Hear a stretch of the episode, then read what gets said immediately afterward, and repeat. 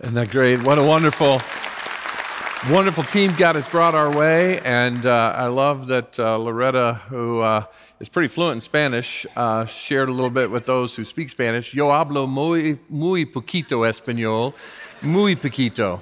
Um, but this is a great ministry, and we're so thankful for the partners God has brought us. And if you know folks who might be interested in that worship service and that ministry, uh, let them reach out to the church. Uh, Loretta can talk with them even after the service. She had a few folks talk to her in Spanish after the nine o'clock uh, in the lobby. As we worship, part of our worship is giving to the Lord. This time of year, we think about giving, right, to family and friends, and we give to say how much we love them. And as we give this time of year to the Lord, here at Calvary, we have our Christmas offering in the last six weeks. I want to say thank you to all of you who give uh, so faithfully to Fuel Ministry Forward. And as a part of our Christmas offering, a huge chunk of our ministry is is fueled forward each year at this time of year. And our goal this year for these last six weeks in our offerings and our Christmas offering is $2.75 million. And uh, we're believing that as God provides through all of us, He will take care of that. And He has historically been faithful in so many ways to Calvary, and so we're trusting Him again. That means uh, we're praying that 2,000 households would engage with us in giving by December 31st at midnight. Uh, and I just want to encourage you that this is an important. Uh, um, part of who we are in fueling ministry forward together as God has blessed us. So far, uh, 1,228 families have participated in the Christmas offering these first couple of weeks, and uh, uh we are at $1,150,310. This is all as of last Monday afternoon uh, when we kind of close out the giving from the weekend and the week before. And so more may have come in, but that's that snapshot. And uh, again, want to say thank you to those of you who've given. And those of you who are still praying about what God would give, what God would have you give, we just want to encourage you to be a part of this. Uh, at whatever level God has blessed you, you can be uh, giving back to the Lord. And so just want to include, invite everybody to join us. The three areas that we uh, are investing in through this Christmas offering to fuel ministry forward is welcoming new families so that people who've come to us, we've had thousands come to us, even as, she, as Loretta mentioned, the, the Star of Wonder event. We've had so many new folks, and we want to take care of that welcome and connection and hospitality ministry ministries for an entire year in this. And then uh, we want to touch into the next generation for Jesus by investing in the next generation from birth through young adults. That includes elementary, middle school, high school. It includes our special abilities ministry. And uh, this is going to, this offering will fuel that ministry and all of its programming, staffing, and everything for an entire year uh, from birth through young adults. And so this is an important uh, season for us in terms of investing in those ministries. And thirdly, we want to reach the nations for Jesus. We want to reach the nations for Jesus. We have global partners all over the world, some in large metropolitan areas, some in some very remote spots, but all of them sharing Christ. Uh, many of them reaching into the next generation of their areas of the world. And uh, this offering, as we give together, will take care of all of our commitment to those uh, missionary partners around the world for an entire year. So, this, you can see why this is so critical for us.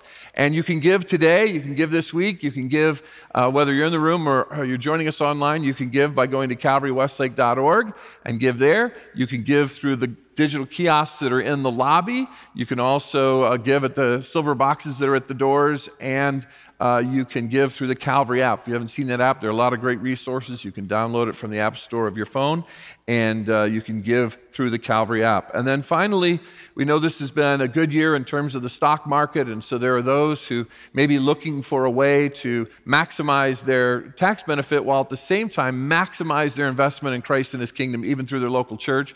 And so our stewardship pastor, Rick Fusilier, is available. You can see his, his, his email address right there on the the screen. You can call our office and talk with him. He can help you with how to give appreciated assets and how to make that connection. He can help you if you want to give from a qualified a retirement fund. There are certain things that the Congress has set up that make it beneficial to give in a tax year from a qualified retirement fund. He can help you with those things. You can reach out to Pastor Rick. But let me say again for those of you who have given, those of you who will give, thank you for giving. If you're new to Calvary or you're a guest today, we don't expect you to participate.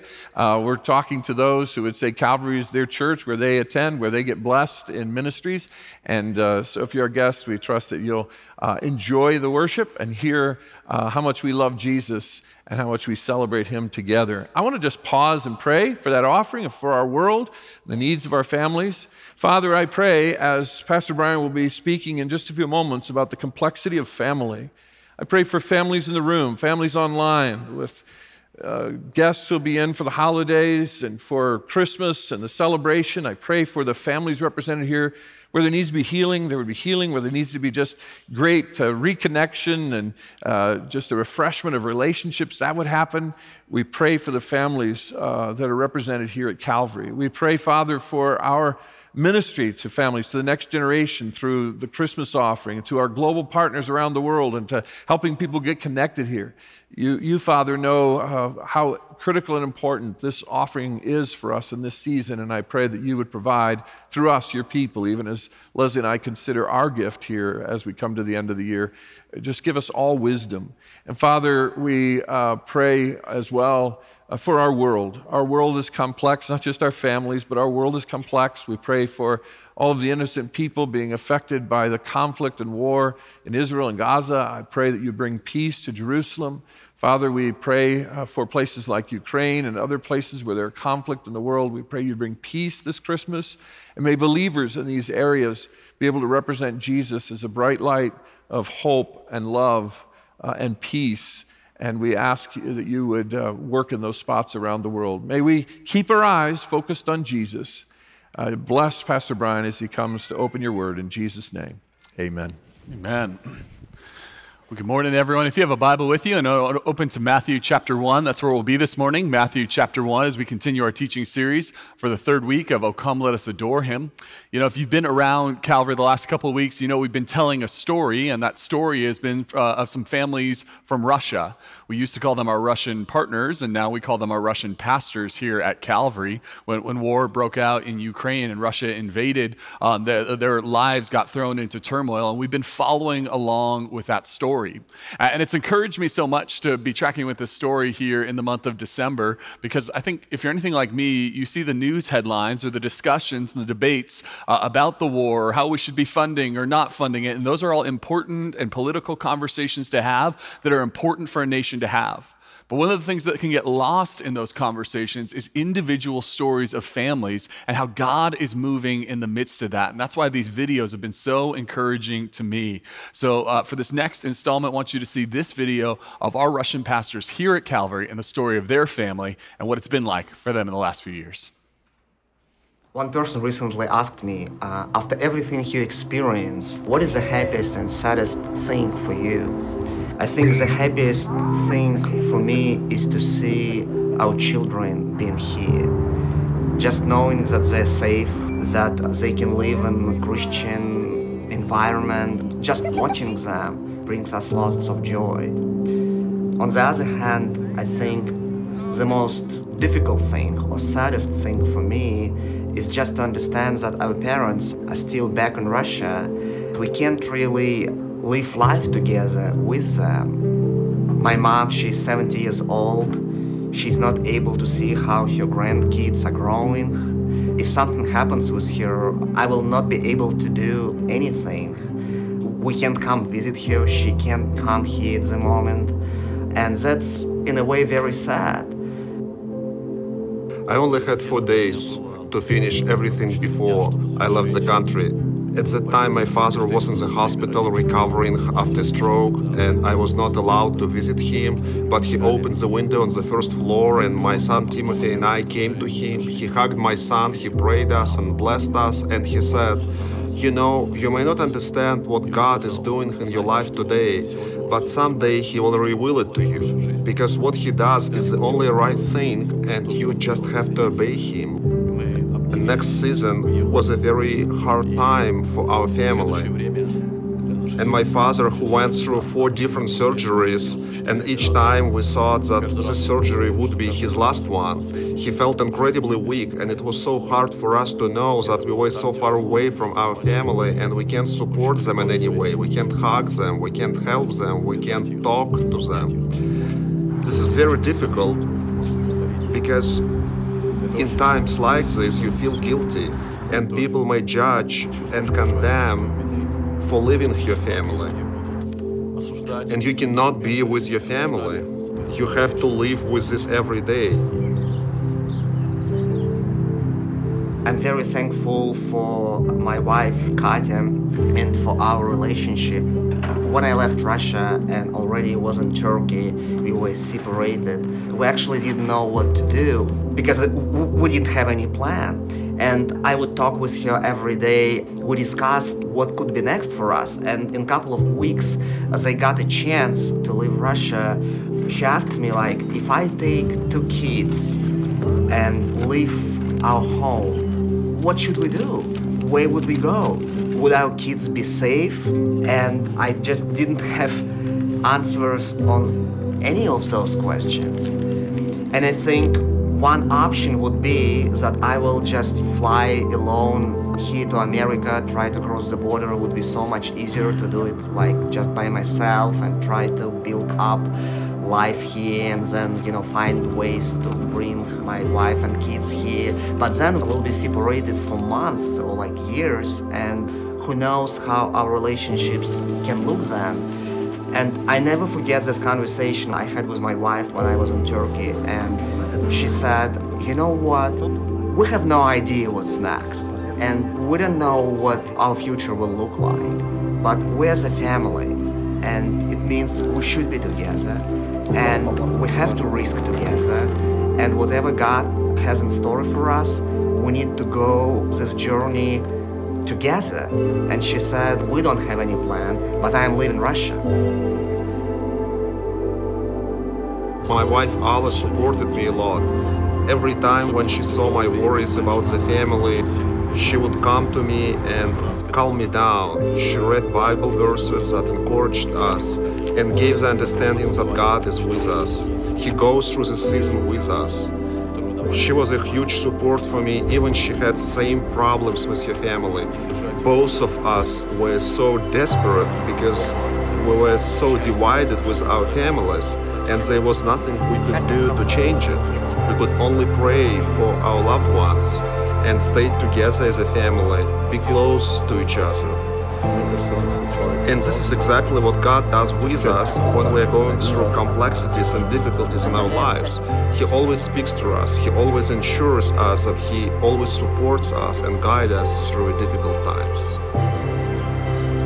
From my experience, I would like to encourage you that if you go through a dark period of life together, a dark season, just walk it together It together as a family, working together with your wife or with your husband, with your children. Just make this decision. It's not easy and we don't know always what's next, but I just would like to encourage you to make this decision to walk it together and trust God and experience everything together. His grace is enough for your family. Isn't that a beautiful story? I'm grateful for these families, grateful for their presence in our church, the ministry they're doing, the way they encourage us to live and love like Jesus. Um, and, and really hearing their story this weekend really brings us to the place where we're going to be this morning as we think about family.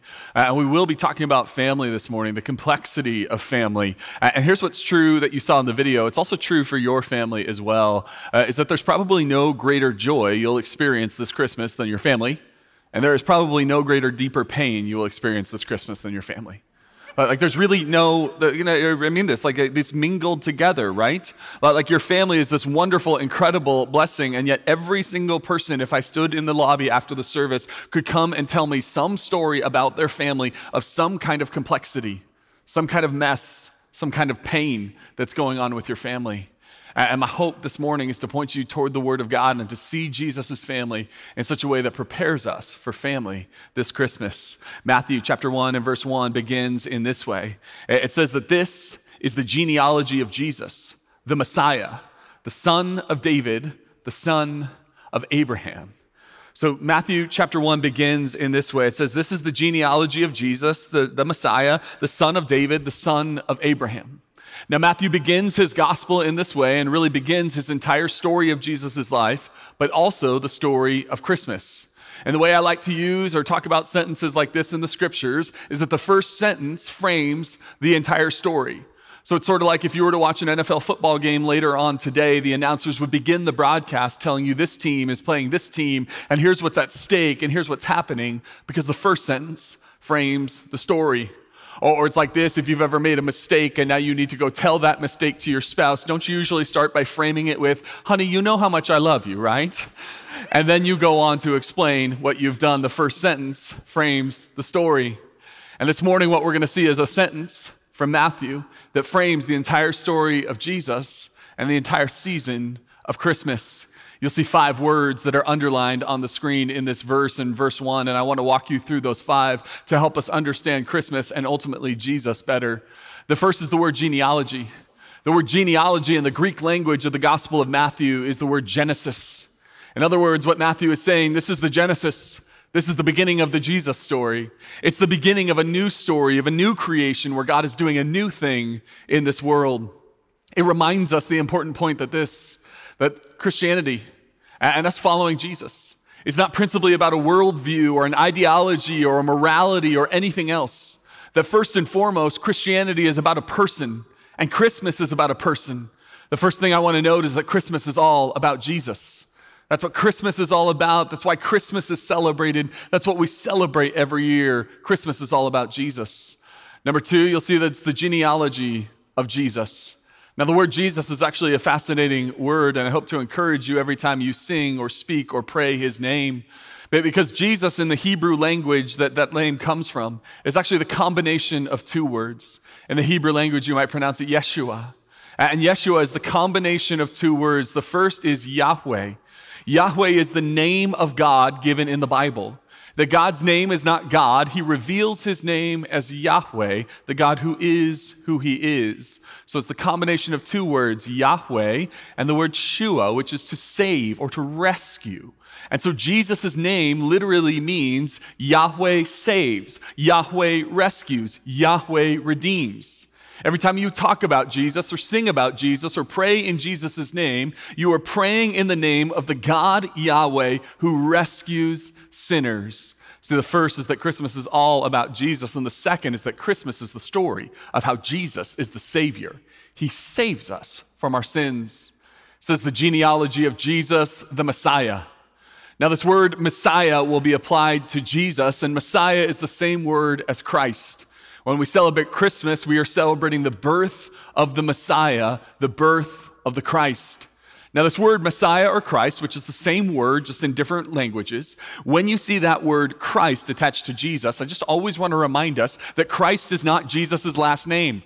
So it's not Mr. Christ, okay? It's like it is a title, not a name. And it is a title that is given exclusively in the Bible to a royal individual.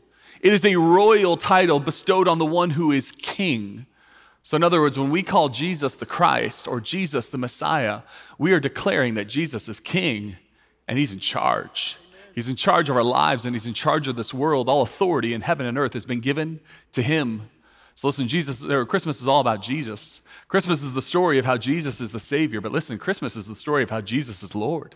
He's king, he's in charge. It says this is the genealogy of Jesus the Messiah. And then it says he's the son of David. Now, the son of David might not mean a whole lot to you, but in the Hebrew mind, that would have meant quite a big deal.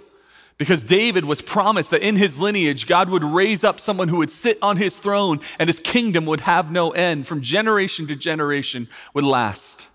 This is the promise given to David that the people of Israel would have a king seated on the throne to rule them justly and rightly in all power and glory and majesty forever. And here's the beautiful truth about Christmas. Number four, that Christmas is the story of how Jesus is King of Israel, King of God's covenant people, Israel, King of God's chosen, elect, and holy people of Israel. That's what it means when it says he's the son of David. And then finally, you'll see it says that he is the son of Abraham. Now, of course, Abraham is, is, the father of all, all the nations, or, or, the many nations. He's the father of the Jewish people. That Abraham is really where all comes back to. So, in some way, saying that Jesus is the son uh, and that Abraham is his father is a way of saying how Jewish he thoroughly is. And yet, at the same time, there is a promise given to Abraham. And that promise in Genesis 12 is that God is going to bless Abraham and his offspring, the Jewish people, the people of Israel. And at the same time, through blessing them, he's going to bless all the nations. The scriptures say, all the nations, all the world will be blessed through you. So that the promise wasn't ultimately just to the cho- chosen, holy, and covenant people of Israel, but rather that that promise would be extended to all the world, that the Gentiles would be brought into the covenant blessings of God. And that's the fifth and final thing we'll look at. See, Jesus is the king of Israel, but number five, Christmas is the story of how Jesus is the king of the world. He's the king of all nations. He's the king of kings and he's the lord of lords, and his reign and rule will know no end.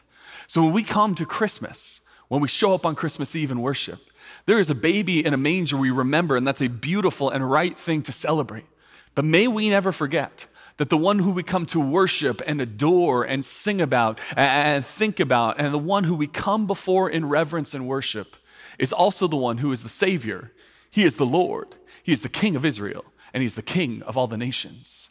That's why this December we're singing this song over and over that we sing, Oh, come, let us adore him, Christ the Lord. For he alone is worthy, the Messiah, the Lord. We'll give him all the glory, this Jesus, this Christ, this Messiah, this Lord. That's the invitation for us this Christmas that when we come before Jesus, we remember these truths that Matthew lays out in his very first sentence. He says, This is the beginning, the genealogy. This is what Christmas is all about. And then he goes on to describe Jesus' family and to list Jesus' family in this way. Verse 2, track with me through the genealogy of Jesus. It says, Abraham was the father of Isaac, and Isaac the father of Jacob, and Jacob the father of Judah and his brothers. Judah was the father of Perez and Zerah, whose mother was Tamar, and Perez was the father of Hezron. Hezron was the father of Ram, and Ram the father of Aminadab, Aminadab the father of Nahshon, and Nahshon the father of Salmon. Salmon, the father of Boaz, who was the mother of Rahab. Boaz, the father of Obed, whose mother was Ruth. Obed was the father of Jesse, and Jesse, the father of King David. David was the father of Solomon, whose mother had been Uriah's wife. Solomon, the father of Rehoboam, and Rehoboam, the father of Abijah, and Abijah, the father of Asa. Asa was the father of Jehoshaphat, and Jehoshaphat, the father of Joram, and Joram, the father of Uzziah. Uzziah the father of Jotham, and Jotham the father of Ahaz, and Ahaz the father of Hezekiah.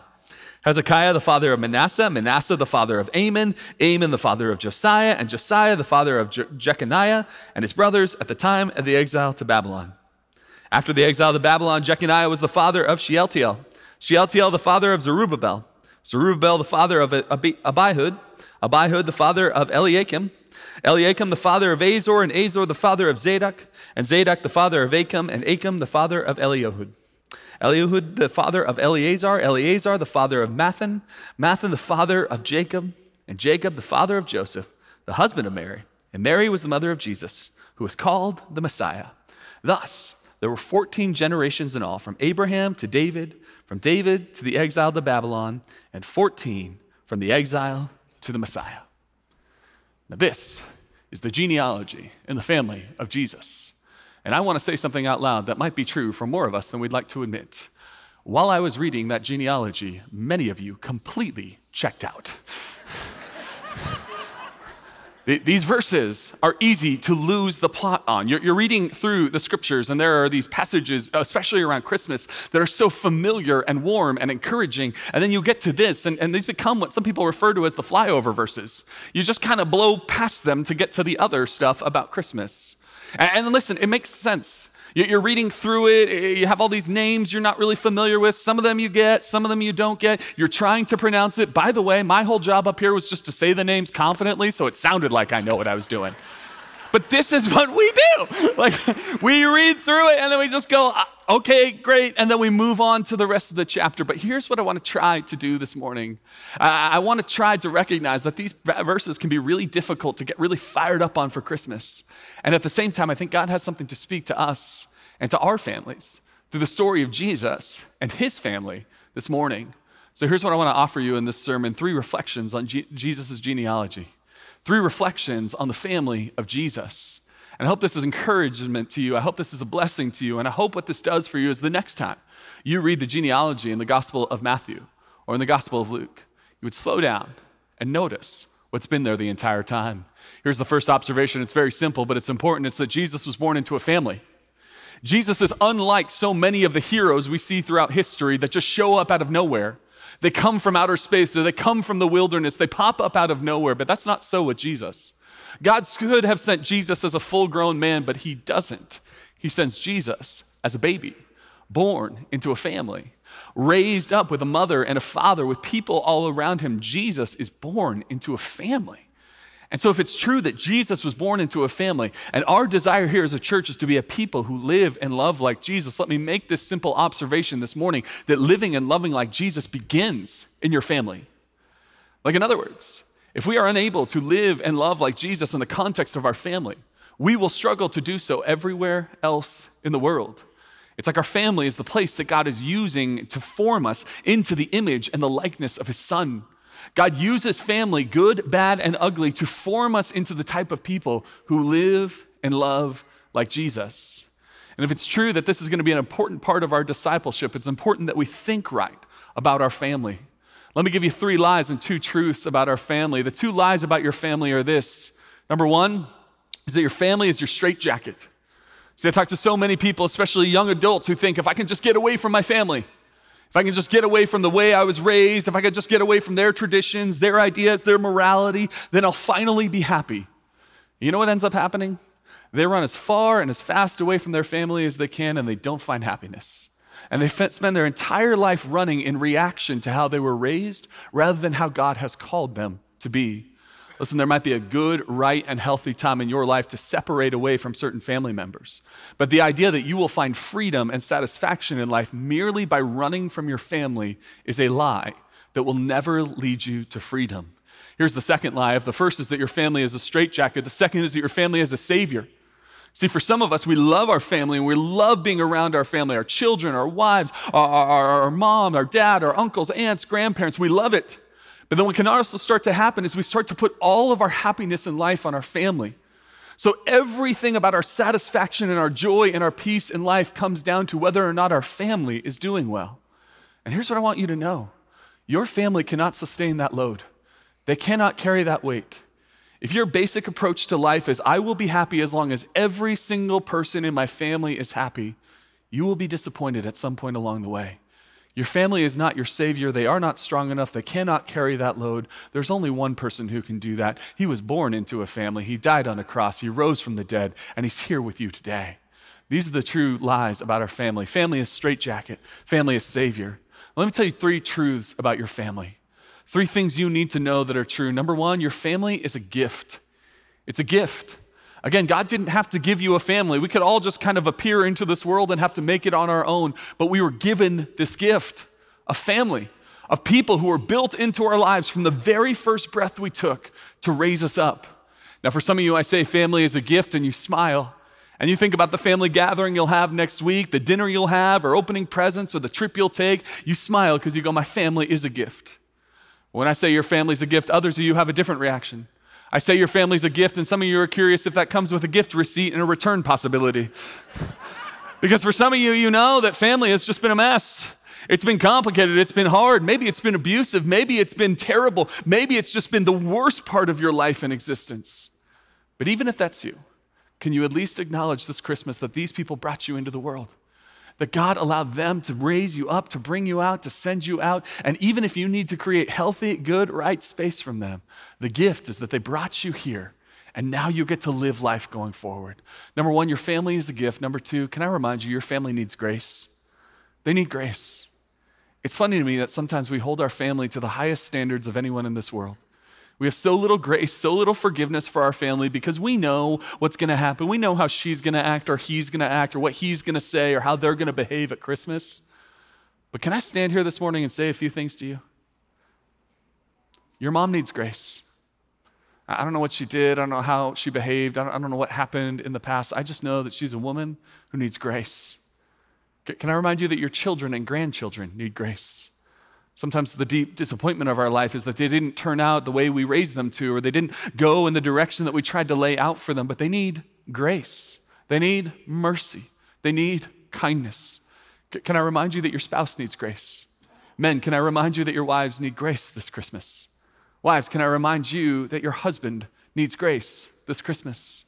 That your aunt, that your sister who comes in uh, or comes into town or goes, or you go to their house, or you do all these things, all of these things, your family needs grace this Christmas. Listen, your, your, your crazy Uncle Lenny who comes to Christmas, and my apologies to anyone named Lenny here.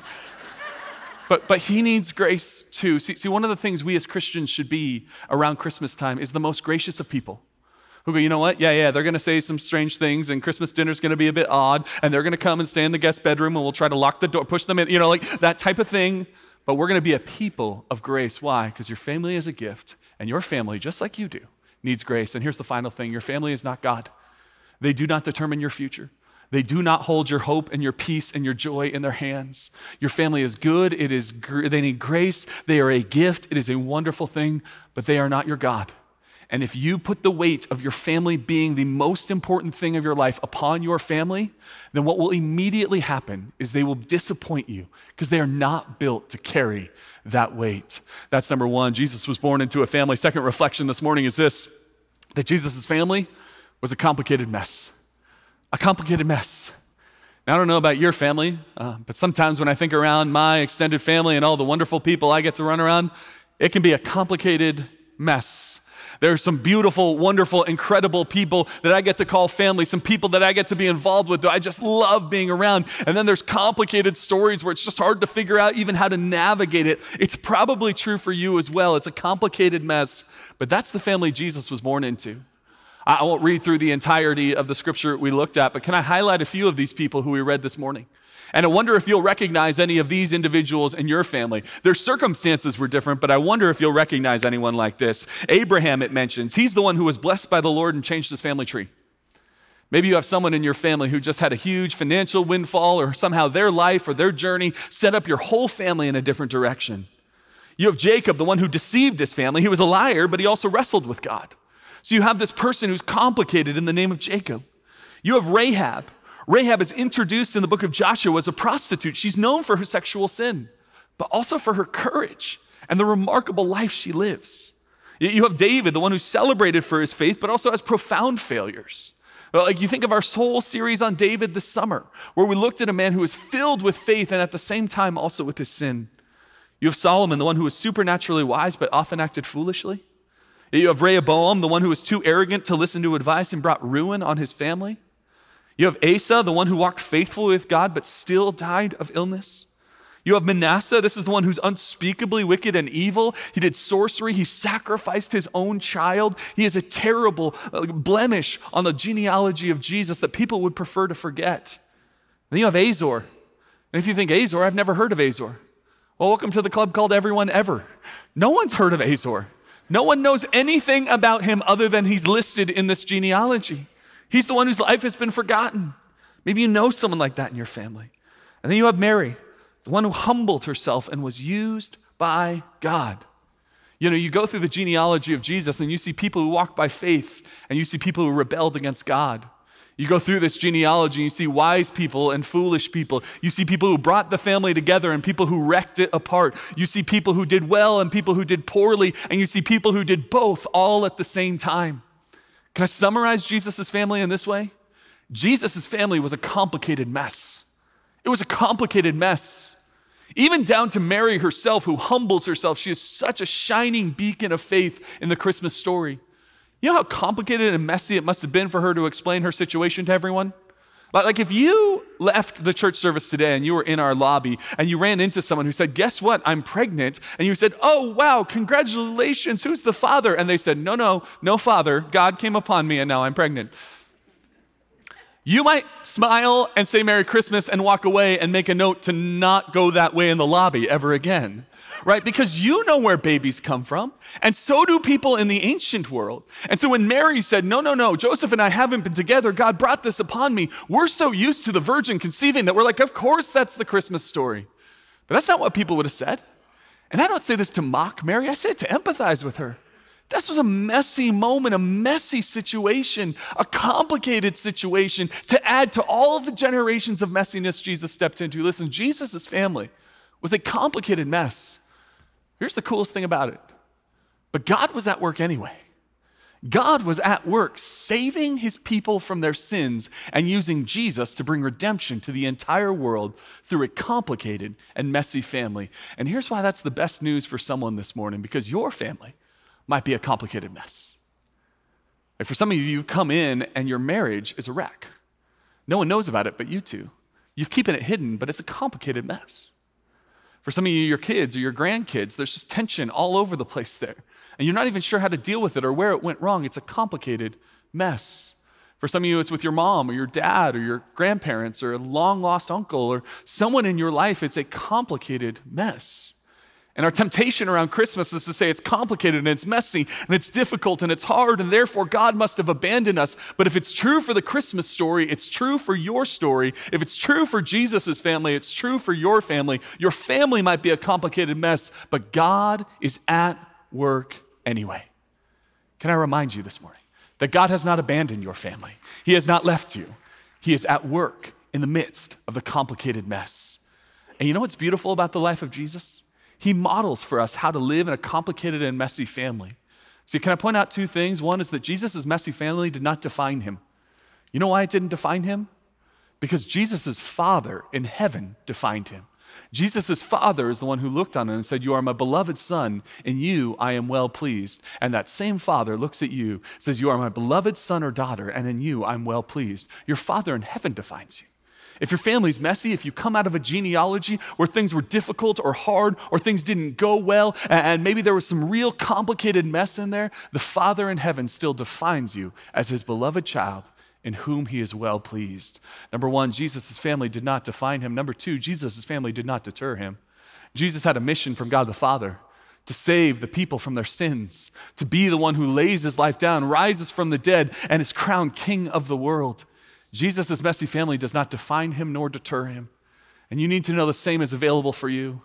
I need someone to hear this morning that you are not destined to be defined by the sins of your father. I don't know what your father or your mother or their father or their father before that did, but that does not have to define you.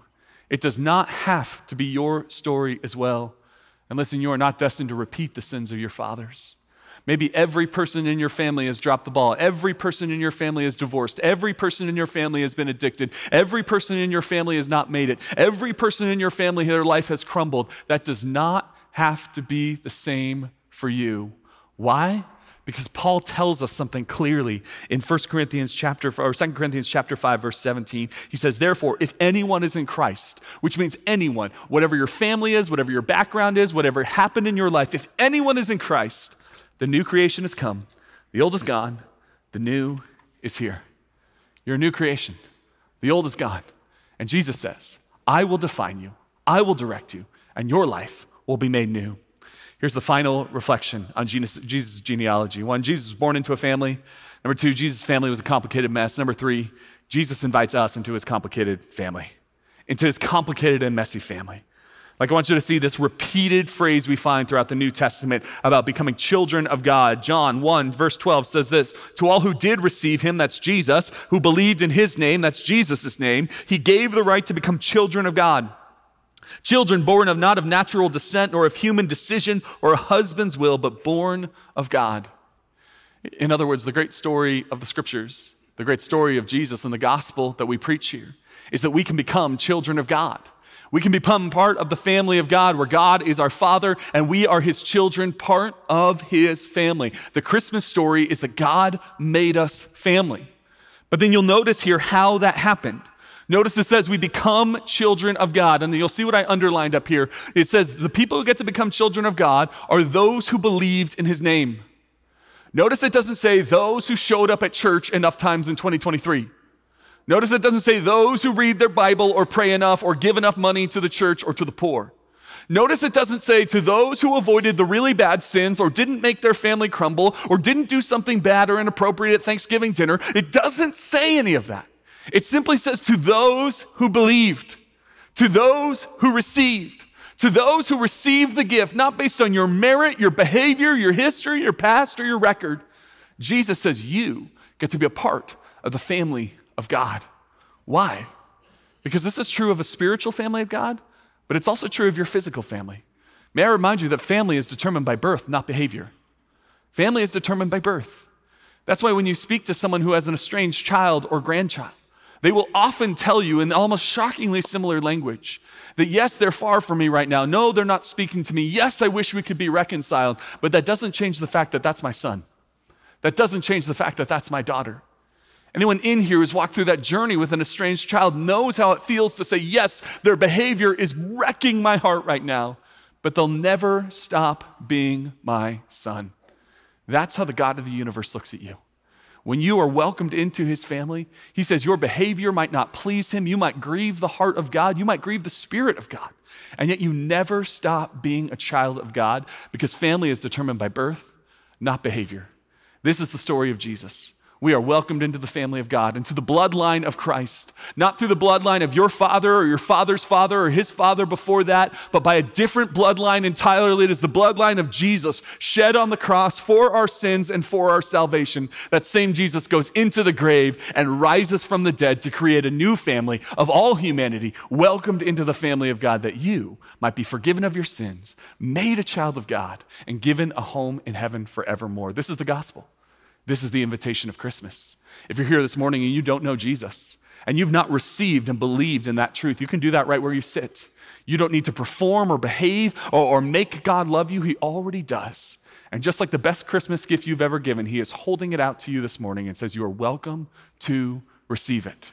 If that's you this morning, I encourage you to call out to God right where you sit. I'll be in the lobby. There will be pastors all over this building who'd love to talk to you, to pray with you, and to point you toward a relationship with Jesus. Because here's the best news you need to hear this morning that Jesus invites complicated, messy, broken, sinful people like you and me into his family. That's the gospel invitation. That's the invitation for you this morning. And it is the mission for all of us who know Jesus this week to remember this truth that's on our screen right now. The truth that's on our screen right now is the mission and the marching orders for all of us as we go into Christmas Eve services. See, all month we've been proclaiming everywhere we can on written stuff, on, on cards, on different places we've done all over the internet this phrase Oh, come, let us adore him. Why?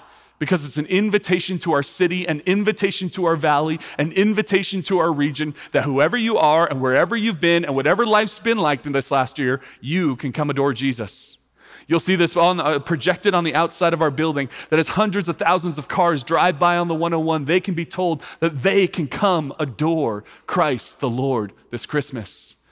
Here's our message to the community.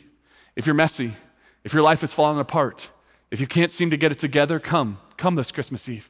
Come adore Jesus.